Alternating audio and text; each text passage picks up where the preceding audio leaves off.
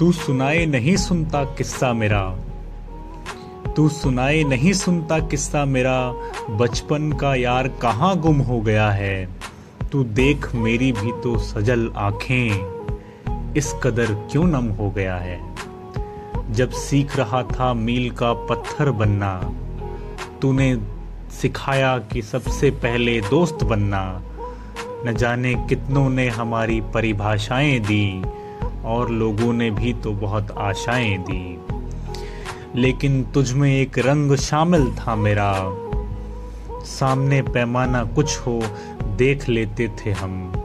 बात कोई आ जाए, बंदा कोई भी आ जाए, दोनों जब साथ होते थे तो देख लेते थे हम।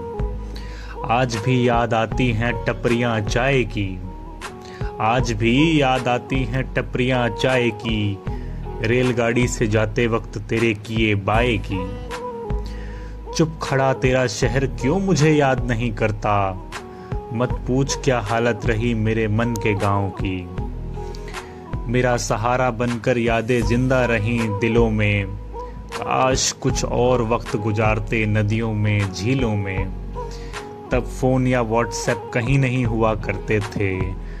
तब फ़ोन या व्हाट्सएप कहीं नहीं हुआ करते थे, वरना दूरियाँ कभी ना बनती हमारे बीच मीलों में।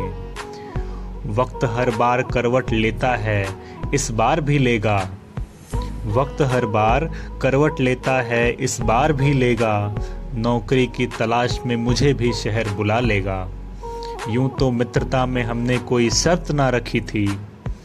यूँ तो मित्रता में हमने कोई शर्त नहीं रखी थी। सुदामा का कृष्ण बनोगे तो मुझे अच्छा लगेगा।